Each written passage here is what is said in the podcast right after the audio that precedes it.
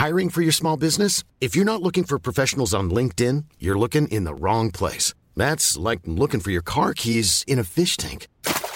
LinkedIn helps you hire professionals you can't find anywhere else, even those who aren't actively searching for a new job but might be open to the perfect role. In a given month, over 70% of LinkedIn users don't even visit other leading job sites. So start looking in the right place. With LinkedIn, you can hire professionals like a professional. Post your free job on linkedin.com slash people today.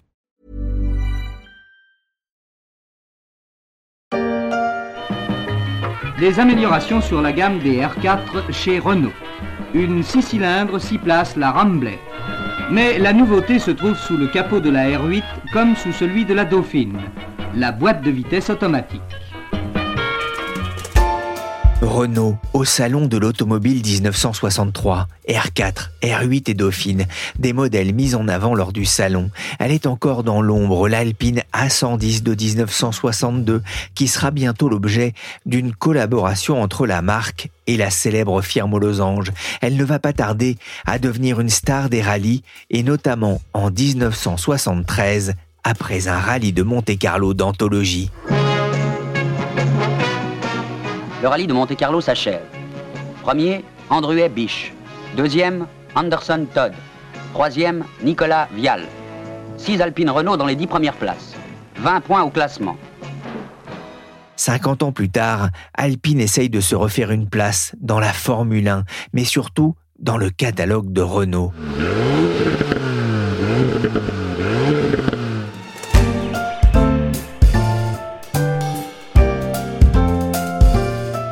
Suis Pierrick Fay, vous écoutez La Story, le podcast d'actualité de la rédaction des Échos, un programme disponible sur toutes les plateformes de téléchargement et de streaming. Abonnez-vous pour ne manquer aucun épisode.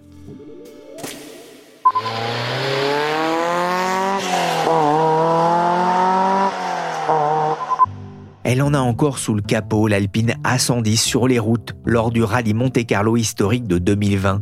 Mais elle a rejoint les garages des collectionneurs. Alpine s'est en effet offert une deuxième jeunesse. En 2013, Carlos Ghosn, alors PDG de Renault, annonçait le concept Alpine Vision, la renaissance d'une marque. Le coupé sportif allait repartir à l'assaut des routes de France avec un premier modèle sorti en 2017.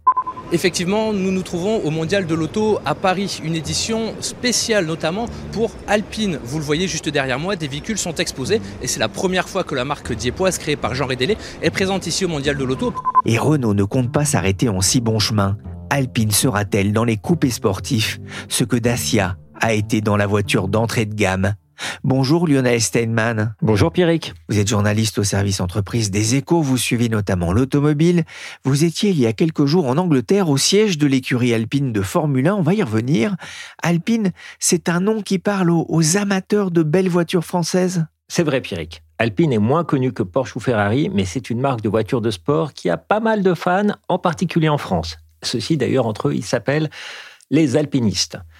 Et ce qui caractérise cette marque, c'est l'agilité de ces voitures. Elles sont très agréables à conduire avec un volant qui répond très vite. Ça, c'est dû au choix de la marque pour faire des voitures très légères. La 110, par exemple, c'est la voiture emblématique de la marque. Elle pèse à peine une tonne, alors qu'une Ferrari, ça pèse une tonne 5 au minimum. Ça donne à la voiture une très grande maniabilité et c'est ce qui fait sa signature dans l'univers des voitures de sport. Dieppe, un port, une station balnéaire, mais aussi le berceau d'une voiture française dont les titres de gloire ne se comptent plus. Le père de cette voiture, Jean Rédélé, Monsieur Alpine. Alpine a été créé par Jean Rédélé, mis en avant ici euh, par l'ORTF, c'était en 1969. Qui était-il?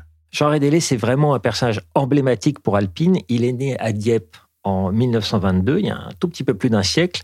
Et après des études à HEC, figurez-vous, il est devenu concessionnaire Renault dans sa ville natale, juste au sortir de la Seconde Guerre mondiale.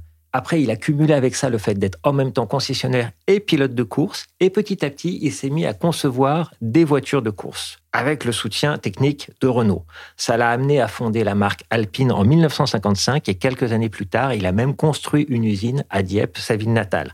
Cette ville qui est d'ailleurs tellement fière d'être le fief d'Alpine qu'aujourd'hui, Jean Rédélé y a sa statue. Et très vite, la marque va, va se faire un nom dans la course automobile? Très vite, peut-être pas, mais il y a quand même eu de belles heures de gloire avec, entre autres, un titre de champion de France des rallyes pour Alpine en 1968, un titre de champion du monde des rallyes en 1973 et une victoire en 1978 aux 24 heures du Mans.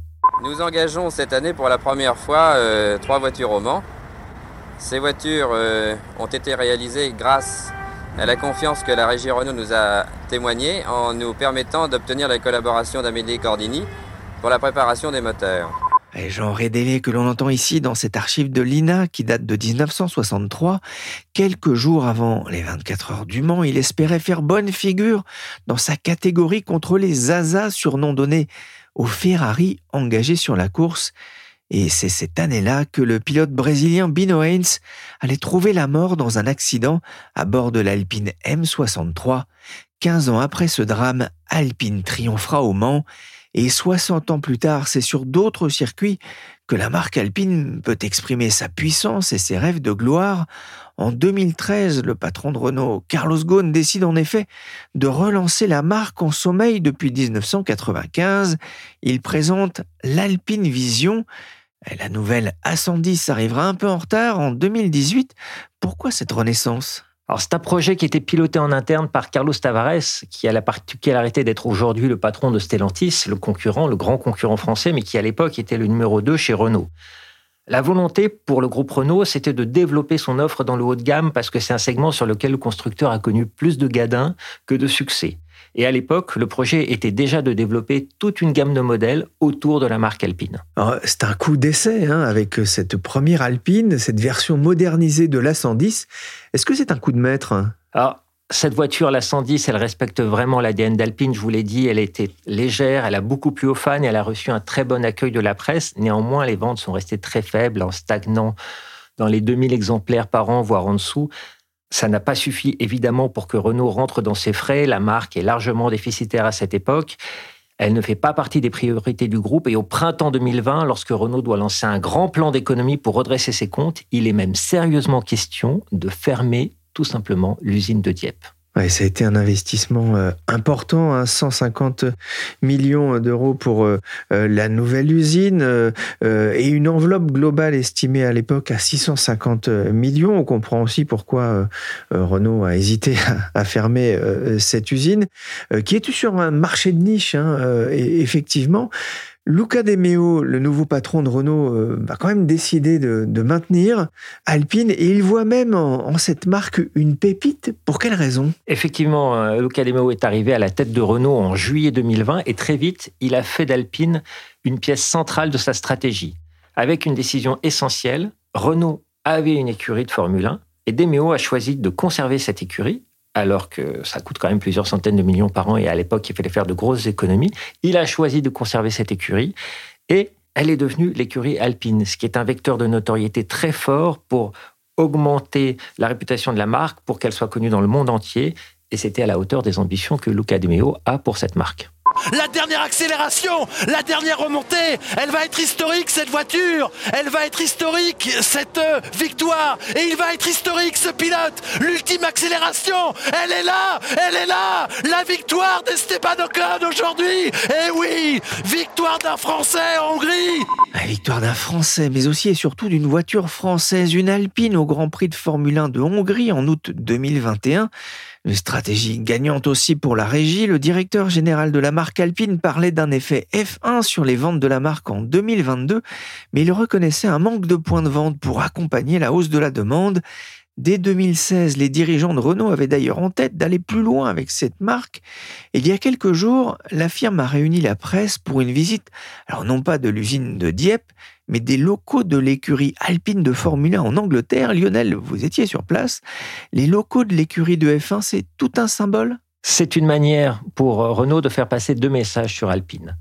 D'abord, insister sur le fait que l'essence d'Alpine, c'est la course automobile. C'est vraiment quelque chose qui est répété, martelé, parce qu'il s'agit de, de, conserver et de mettre en valeur l'identité de la marque. Deuxièmement, une écurie de F1, c'est une manière de donner une image de modernité que n'aurait sans doute pas donné l'usine de Dieppe. Quand on visite les locaux à Enstone d'Alpine, on a quand même des locaux de 900 personnes, dont 450 sont des ingénieurs.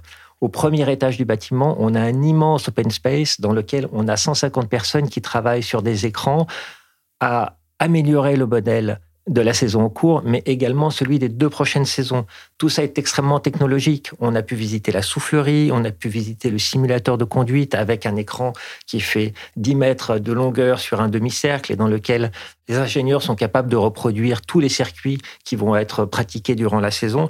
C'est vraiment un univers extrêmement technologique. Nous avons été autorisés à visiter tout cela. Évidemment, il y avait interdiction absolue de faire des photos. Et d'ailleurs, pour s'en assurer, tout le monde a dû mettre son téléphone portable dans une petite enveloppe plastique pour être sûr qu'il n'y aurait pas de photos qui seraient prises en douce.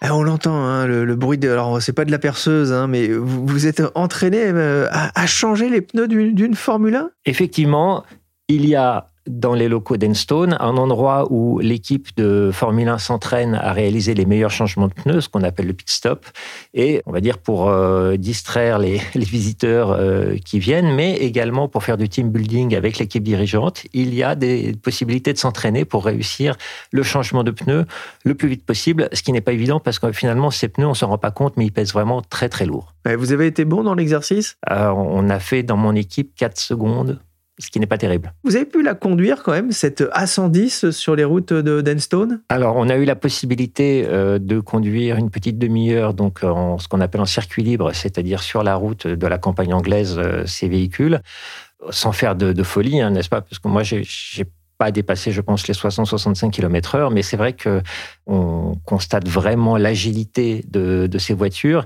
et euh, certaines des personnes qui ont eu un volant en main ont un peu trop voulu constater les possibilités de la voiture, puisqu'il y en a deux qui ont rendu des, voitures un petit peu altérées, avec notamment un pneu qui avait à moitié explosé en ayant frotté un trottoir. Voilà, vous avez raison d'être prudent hein, au, volant. Hein, c'est pas moi qui vais vous reprocher. Euh, c'est vrai qu'il faut éviter de conduire euh, trop vite. Il faut respecter le code de la route. C'est mieux, surtout quand on a entre les mains un, bolide euh, comme ça.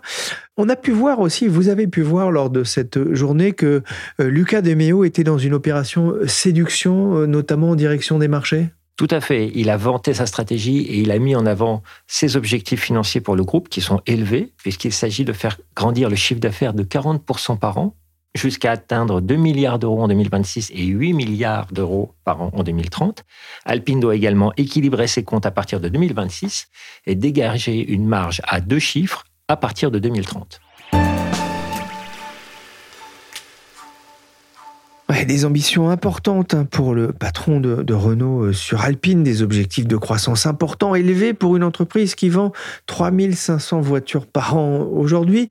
Ça veut dire qu'il y aura plusieurs modèles pour euh, bâtir cette croissance? Effectivement, Pierrick, l'objectif est de bâtir toute une gamme avec le lancement de pas moins de 7 modèles d'ici 2030. L'idée, c'est d'atteindre grosso modo, même si le chiffre n'a pas été donné, d'atteindre grosso modo 100 000 voitures par an environ en 2030. Alors, les trois premiers lancements seront dès l'an prochain une petite citadine qui sera une proche cousine de la R5 électrique, puis un SUV coupé l'année suivante, et fin 2026, la nouvelle A110 qui sera électrique. Tout ça, selon les gens d'Alpine, cela s'appelle le Dream Garage, le garage de rêve. Un garage de rêve, celui de Philippe Krief, directeur de l'ingénierie et de la performance des produits alpines que vous avez rencontré, Lionel. Alors, dans le Dream Garage, la première chose à dire, c'est que les valeurs d'Alpine vont être préservées sur toutes les voitures. Donc, la légèreté, l'agilité, la performance, un certain niveau de versatilité, d'élégance et, de style à la française. Mais donc, on va aller d'un petit euh, segment B+, on va dire, jusqu'à un segment E, mais en passant par euh, l'Alpine. Euh, comme elle est aujourd'hui et sa, sa, successeur. Donc ça, c'est le Dream Garage. C'est ce qui permet à, tous les clients de trouver leur, leur compte dans une proposition alpine. Mais toutes ces voitures ont les caractéristiques d'une alpine, c'est-à-dire que ce sont des voitures qui vont être agiles, divertissantes à conduire, assez performantes et qui vont offrir un certain niveau de versatilité et une qualité premium. Ça, c'est notre Dream Garage. Et Philippe Krief qui a déjà les yeux de l'amour pour la marque, pourtant il vient à peine d'arriver. J'arrive directement de Maranello, de Ferrari. Alors moi j'étais à un moment dans ma carrière où j'avais envie de me remettre un petit peu en question parce que j'ai déjà fait pas mal de choses. Et quand on m'a parlé de relancer une brand, une marque, une marque française qui est très connue en France et beaucoup moins à l'étranger, qui a en plus des valeurs qui sont importantes pour moi, c'est ceux de la sportivité, de la légèreté, de l'élégance, et qu'il fallait tout refaire depuis le début, c'était exactement le genre de challenge que j'étais prêt à prendre. Donc je suis venu pour ça, quoi. Euh, lancer la marque, mais surtout créer une nouvelle gamme de produits. On va essayer de faire en, en 7 ans ce que Porsche a mis 30 ans pour faire. C'est un peu pour vous dire la, la, complexité.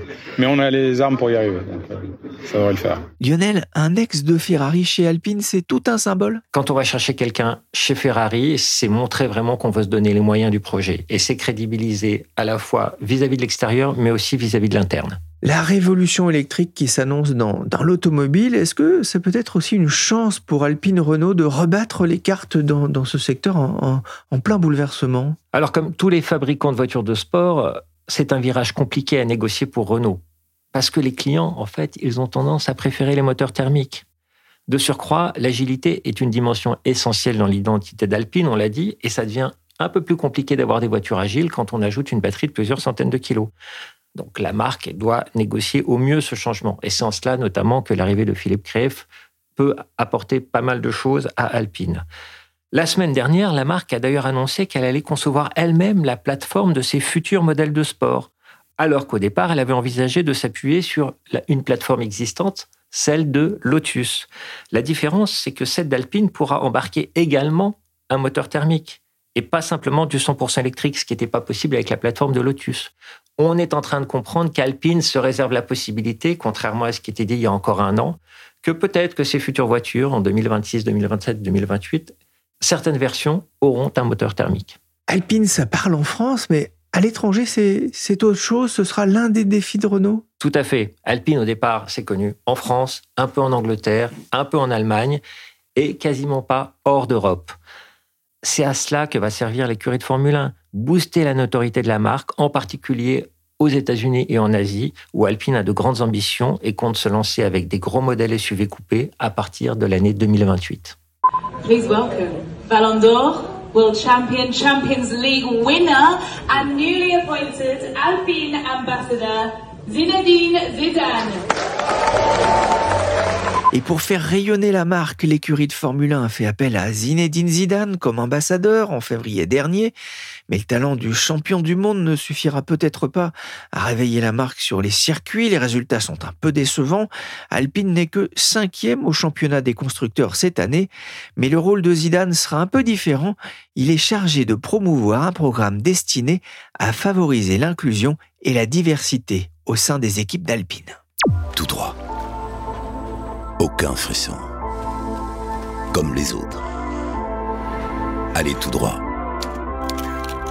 Et un jour, quand refaire le même chemin ne suffit plus, prendre un virage.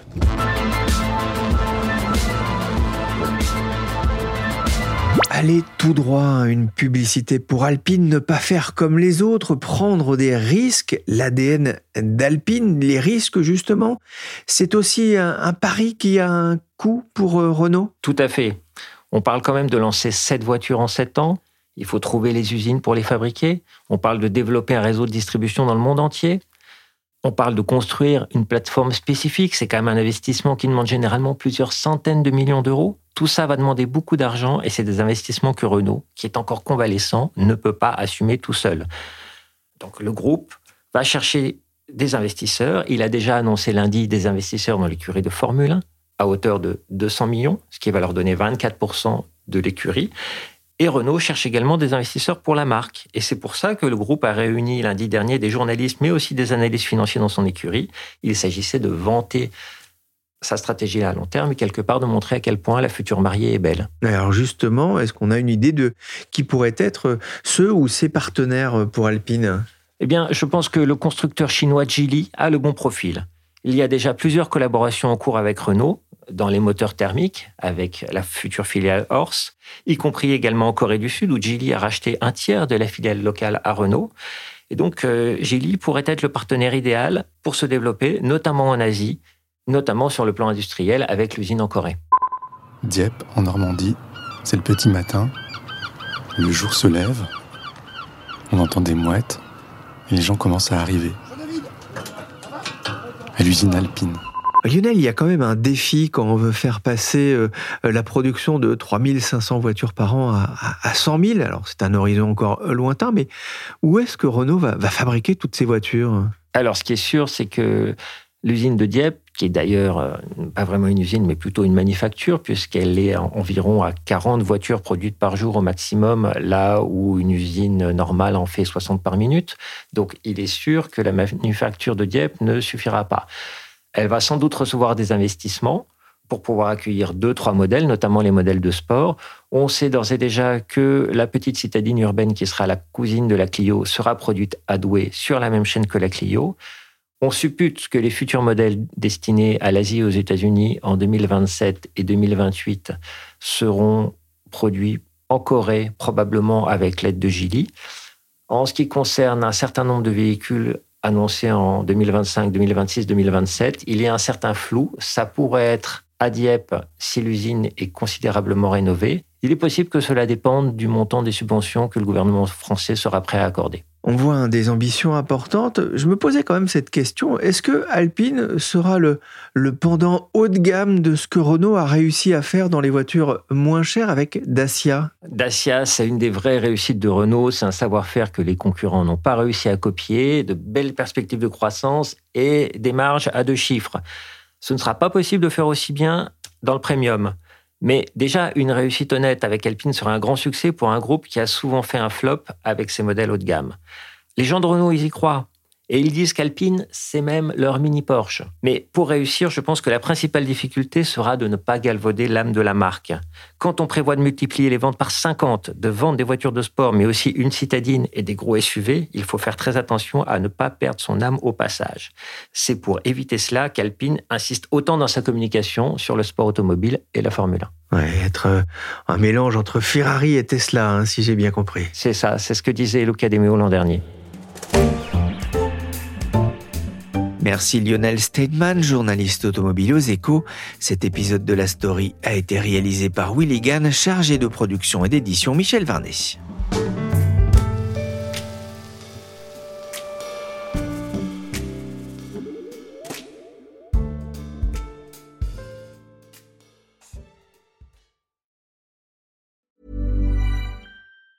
Even on a budget, quality is non-negotiable. That's why Quince is the place to score high-end essentials at 50 to 80% less than similar brands. Get your hands on buttery soft cashmere sweaters from just 60 bucks, Italian leather jackets, and so much more. And the best part about Quince, they exclusively partner with factories committed to safe, ethical, and responsible manufacturing. Elevate your style without the elevated price tag with Quince. Go to quince.com slash upgrade for free shipping and 365-day returns.